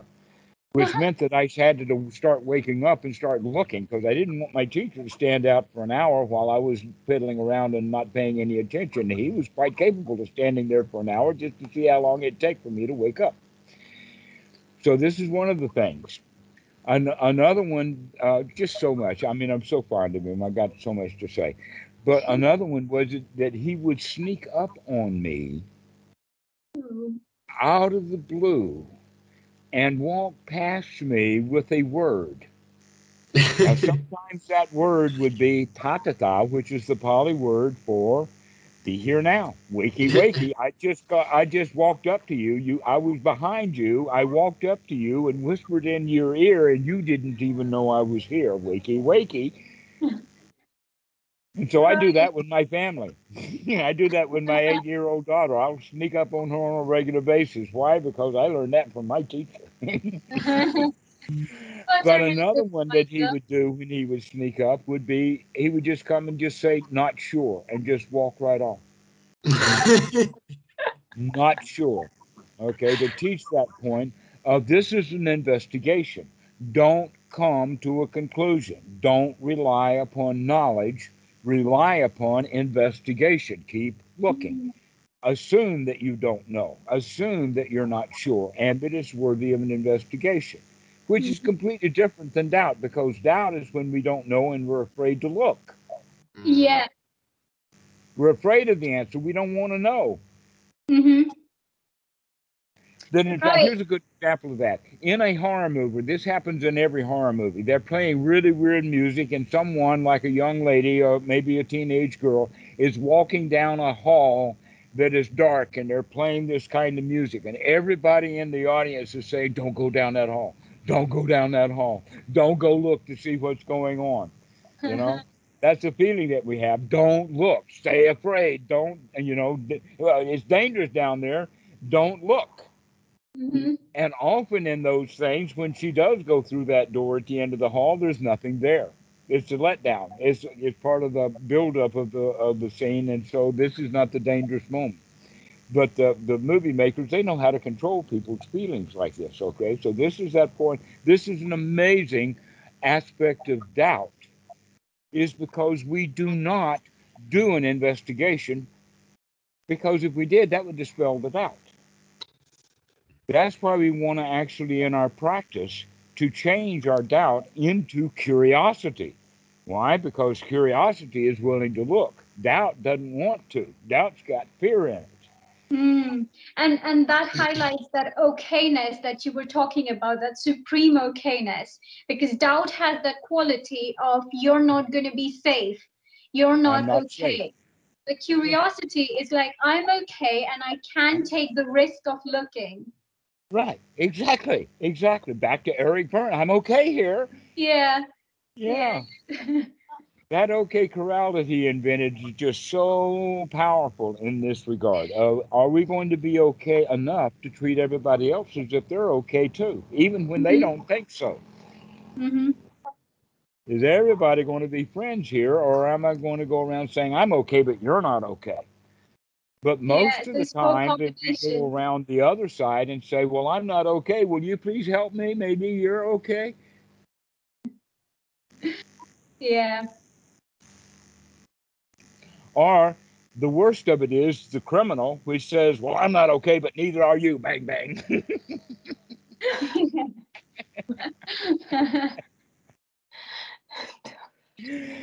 and so, uh, yeah, that that treating each other as okay because we can feel okay on top of the world. We're the winner here. We've got this wired. We can handle this. Which w- means that we can bring this conversation, if you will, back to the original definition of, of that word that you were using, assertive, right? Is that Yeah. Okay. Yeah. The word assertive, by the way, has somewhere built into it the word sure. That when we're assertive, some asserting something, that's because we're sure of it. Mhm. Okay. The question is, is that if we are assertive, how are we going to be uh, received? Sometimes we can be assertive and received well, and sometimes we're assertive and we get attacked. Yeah. Okay. Right, Uh, and that's the trick. There, there lies the um, you know the okayness. We have to be okay to let people be defensive about their own issues. So it doesn't matter if I am assertive or not. If I'm not received well, that should be okay. Do you think? Yes, and because it's okay, we can use that as a learning experience so that we can continue to try things. But if Yeah. it's not okay that we fail because we're too assertive, we go around saying, "Oh, I was so assertive and I screwed up. Oh, poor me." Okay, I mean that's that's the way that we expect it to happen. Is is that when you're too assertive, and and you fail because of whatever reason, that the answer to that is okay we're in charge of this machine. We can we can tweak it. We figured that mm-hmm. out. In fact, we can actually see people as they're in the process of turning around. I mean, you know how fast psychology works, and that things don't happen. Everything blows up at once. I mean, even a bomb doesn't just go off all at once. Somebody had to go put that, plant that bomb, set the timer, go Yeah. find the explosive, get the battery, and put that thing together. And we do that kind of stuff. So even if somebody explodes over you being assertive, it didn't happen all at once. He was already a ticking bomb. So we need to see that too. So we have to plan on when we're going to be assertive and under what conditions and whatnot. And one of them is to make sure that our assertions is not because we feel threatened. That the real assertiveness is when we are absolutely sure because we keep investigating. In fact, that's one of the reasons why we want to listen to our um, people that we're being assertive with, is because they may have some new information. But if we're so bent on getting our way, then we're going to perhaps screw that up. And so staying um, uh, in the flow and, and listening things, because as you can tell, I often will refer back to students of, of things that they've said earlier in the conversation. But Yeah. I always will use where the where the students have started as a as a point to, you know, sort of like uh, uh, I learned this un, un, uh, by watching Sea Hunt. Let's not get into it, but under the o- ocean, if you're looking for something, the thing that you want to do is point a stake in the ground, and then circle around it and make a bigger and lighter circle. But you always leave that stake in the ground. Right. Okay, So like so a it- reference point.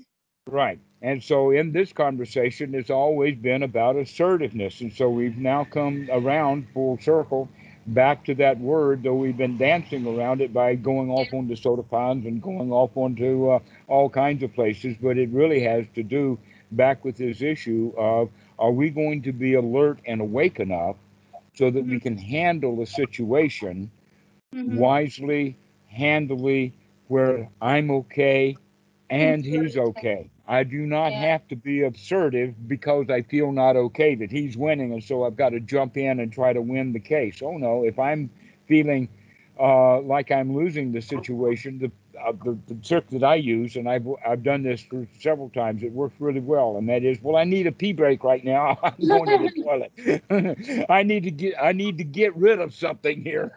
Yeah, yeah. I was There's just some about to ask you, Dhammarato, Right. And, and you take a break from being threatened and feeling all those emotional um, turbulence within you. Yeah, completely. Right, and then get yourself back together, and then come back into that meeting and let them have it. Mhm. Yeah. Dhammarato, I have a question. What would be the best? What like I know the the excuse of going to the bathroom, but you really like there's a conflict happening, say within a small space. How do you correctly leave? Because last time I did it, it was not pretty. I just it was, it was Um, pathetic. Actually, I was like, oh, I thought I was good enough, but no. So I was so so angry, and I just slammed the door and walked out. Yeah, but you came back too soon, I guess, is what you're saying. No, no, no. Actually, I did. I did fine. I walked around, and it was fabulous that I left. But how do you leave correctly? Like how? Not correctly. I'm saying. How do you leave without making it even worse, or like making? I don't know. What, How do you know it was made worse? Because then There's I didn't doubt. speak- I didn't speak to my aunt for like the whole day after. Well, did she cool off in a day? yeah. if you had stayed and argued with her for another 10 minutes, would she have cooled off in one day or would it have taken a week? These are the things we don't know. Yeah. So you're trying to outguess the Mhm. road not taken rather than recognizing that when you are in a tense situation, the best thing to do, and in fact, that there are so many places in the sutras where this is the recommendation. When it is hot, get out of the kitchen. When you are holding a hot rock, withdraw your hand from it. Yeah. Yeah. When when you are in an, an argument with someone, do anything you can to get out of it, even if it looks like a small social faux to get out of the conversation. That's probably going to be much better than staying in and making a big social faux pas. So so wait, so I was I'm actually judging myself on how I walked out like, right now. Like I'm actually giving myself. Yeah, myself got to congratulate yourself for walking out.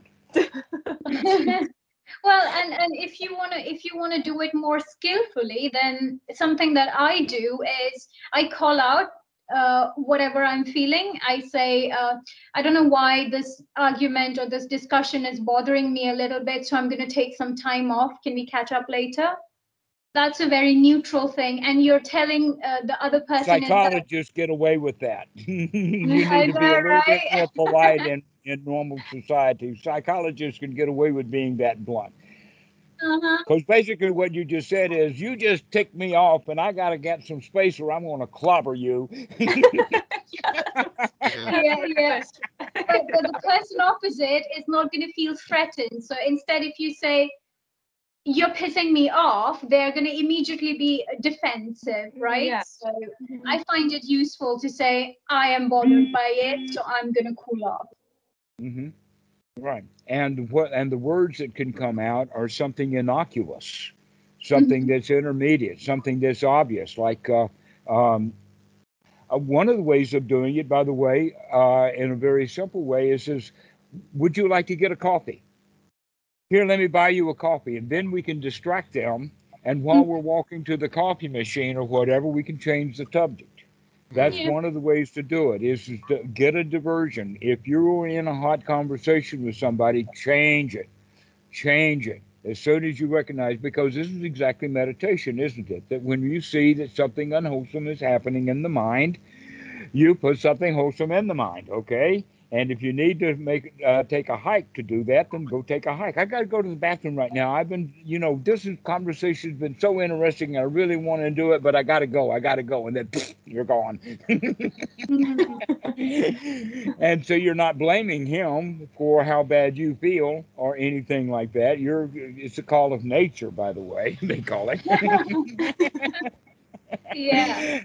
And so that's that's why uh, a potty break is often a really excellent um, way out of a tense situation. Yeah. That's a good advice, Dhammarato. I'll keep that in mind. Another one would be, and this would be a silly one, and maybe people would even see through this one, and there's, oh, I've got to go feed the parking meter. yeah. That's another one that can be used. Oh, I got to go put some money in the parking meter or, or whatever like that. But anything that's that's not to do with the conversation that we're in, let's get out of it by blaming something else on the outside because in fact you're doing yourself and the other person a great favor by doing this remember that this the teaching of the buddha is not about honesty honesty honesty honesty honesty no this is about dukkha, dukkha, nirodha. Let's get out of this dukkha. Even if we have to tell a little white lie to do it, let's get out.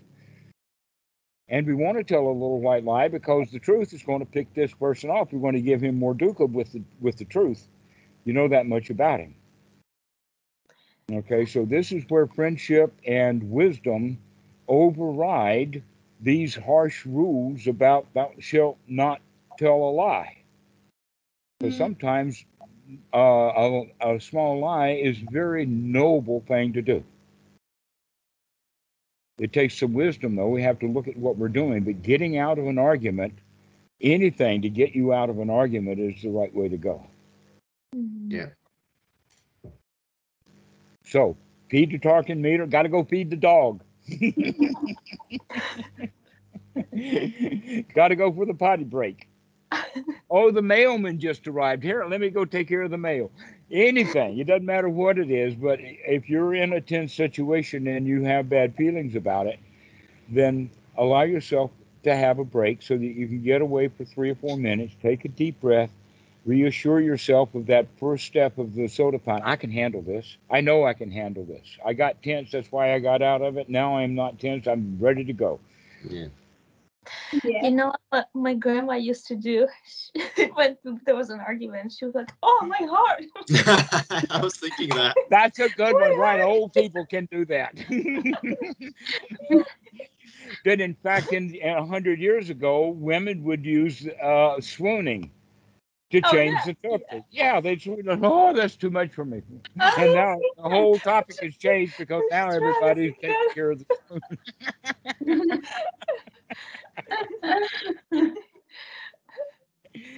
Yeah, so these diversions to get away from it rather than feeling that we have to protect ourselves. So that's one whole area of assertion Mhm. that we can bystep or get past by getting out of the situation rather than feeling like that we've got to stand there and defend ourselves.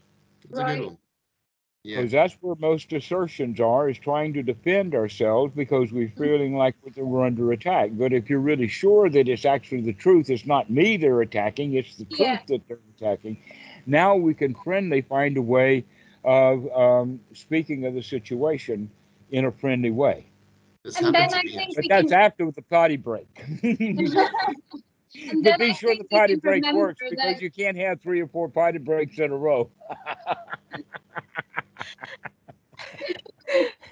Oh my gosh. This happened to me actually. Um, I was out on the street um, doing some activism, and you know, normally people don't like what you have to say when it's the truth. Um, and one guy came up, and he got a bit, you know, angry, and I was just like, okay, I can't like, I can't handle this. So I was like, oh, that's a really good question. Let me, you know, hey, hey, my, you know, so like my friend Adam is like, hey, Adam, do you know how to answer this question? that's that's it. That's what. And uh, then what happened? But this is the great thing, right? This is the great thing. So I was like, okay, cool. I can't handle this. I'll let you know. I'll let someone more experienced handle this. Um, because I tried. And I was like, well, you know, this isn't working. So hey, Adam, uh, my friend here has a really good question. And so I s- went over to talk to someone else. And then the guy followed me. He's like, you're not getting away from me. You can't pass me off to your friend. at the wow. end of all of it, Yeah, at the end of all of it, I I, I turned to my friend, um, and he I told him it's like, and the, this is this is my friend. He's quite wise, clearly, because uh, I said, "Oh man, that guy was really angry at me," and he was like, "No, no, no, no, no, no, no, don't take it personally. The guy was angry. You just happened to be around." Yeah. Right, exactly. He was not angry at you anyway. That you Uh-huh. bought that. That was your that was your trip. Which oh, I was like, anger coming by. Here, let me stand in the way and catch it. Uh, yeah, I laugh about it now. I mean, I laughed about it just I, as soon as he said that. I started laughing about it, and then it was like, yeah, That's right. oh, That's the wake up. I mean, that's brilliant. That's Yeah. that's Mhm. really great. I'm glad that you were able to hear because many people he could have said that to, and they says, "Oh no, he was angry at me." I don't know. It was definitely it was, it was definitely not about me. It was definitely about Not like you. It was obviously not you, right? Yeah, he, he doesn't even know you enough to be angry at you, right? yeah. So, And if I yeah. can make someone than that angry in two minutes, that's pretty team. impressive. That's all he needed to know. you were on the that? wrong team. I said that's all he needed to know. You were on the wrong team. Yeah. Yeah, yeah. That he was. So we can say that he was threatened by um, not getting an answer, and that may have triggered his anger, right? Oh no, So- it wasn't so much that he wasn't getting an answer as well as he was making a statement and I was asking follow-up questions and he didn't have the answer. Ah, I see. Okay. Oh, yes. So he was very sure and assertive. If you're going to like, be the wise guy, you got to make sure that exactly. That that happens a lot, by the way. That's But the that's part of the- method. yeah. And you know what eventually happened to Socrates, don't you? Oh yeah. He asked too many the right questions to too many people. Yep. But he did some good along the way, right? And uh, oh, you know, it's a risk I'm willing to take. He more or less prevented a war. Oh, Well, it was a different time. for though. years. Yeah. I didn't know that. Yeah, basically, what his whole point was that um, he was trying to teach the youth of Athens that they could go have happy lives without joining the army. Or politics. But the old guard were angry at the Spartans. And the old guard in Athens were trying to raise an army so that they could go whoop Athens. And Socrates was going around town telling all the youth, don't join the army. Don't do it. That's dangerous. You wind up as a war victim. You wind up maimed. The government's not going to take care of you after you're out of the army. Don't join the army. That was Socrates' number one position, that he did it by asking all of the students all the right questions. Like, what's going to happen to you after you're out of the army? Will you make it out of the army? And people start to think about what's going on, and they they stop joining the army because he was asking all the right questions. And he, then he wouldn't stop asking the right questions. They actually there was a way out for him. He could have gone into exile. He could have left Athens, or he could have shut up. And he wasn't about to do either one. He had the chance to escape as well. he didn't try to escape. That's right. no, They as in gave he had the him- chance to. His friends, like literally, Yes. were able to get him, like into I think where they were. He was being held, and he's like, "Come on, let's go." He's like, "Nah." even the even the guard was uh, that kept him in the prison was kind of in on it. The guard himself would uh, the prisoner. I mean, he was a prisoner in the in the in the jail, and the jailers were willing to let him go. I mean, everybody was willing to let him go. Even the aristocracy that had put him in jail, they were willing to let him go because they knew that he hadn't done anything. He just ticked them off.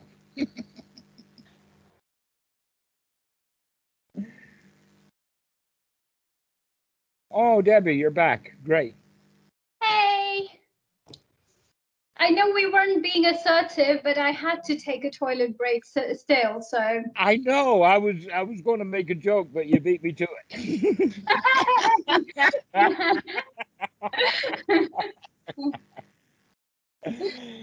anyway, guys, this has been really a delightful conversation. I really enjoyed it, but it's about time to wrap up.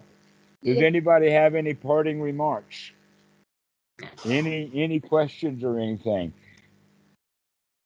Marcel, it's been really glad that uh, that you've been on call with us today. I hope you've enjoyed it. You haven't said much of anything. Oh, there we go. Yeah, yeah. It's, it's Manuel actually, but I just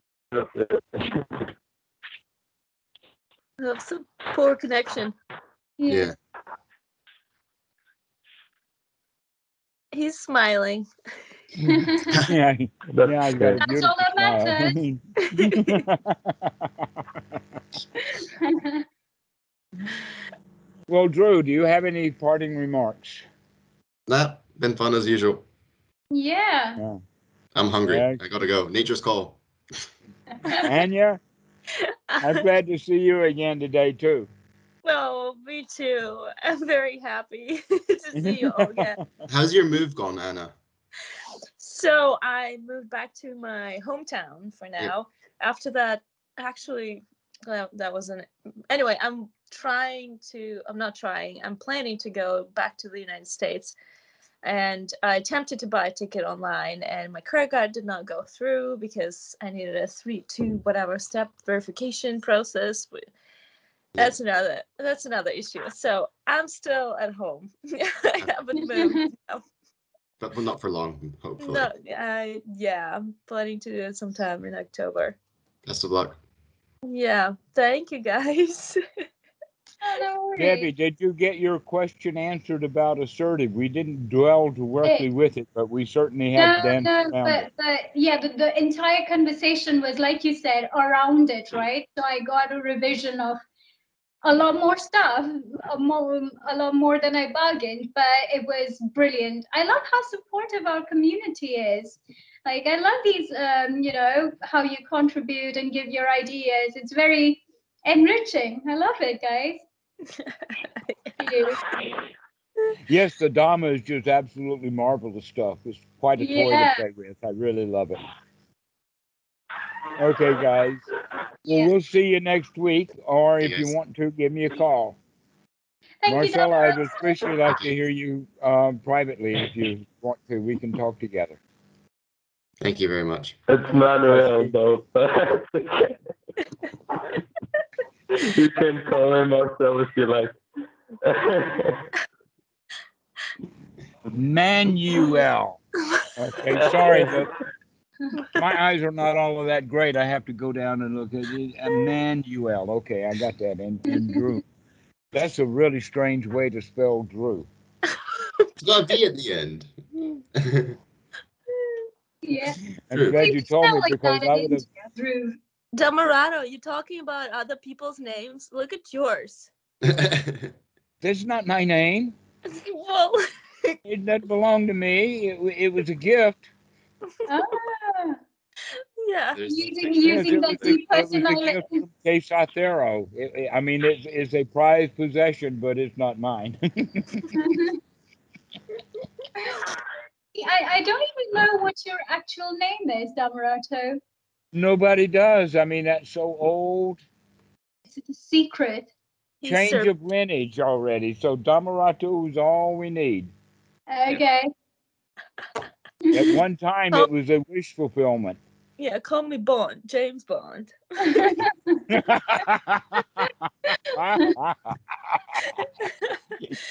Call me Rat, Damarat. oh my god. Thank you. It was great to see you. okay, guys. See. Bye. you. Bye. Bye everyone. Bye, Drew. Bye, bye, Manuel. See you.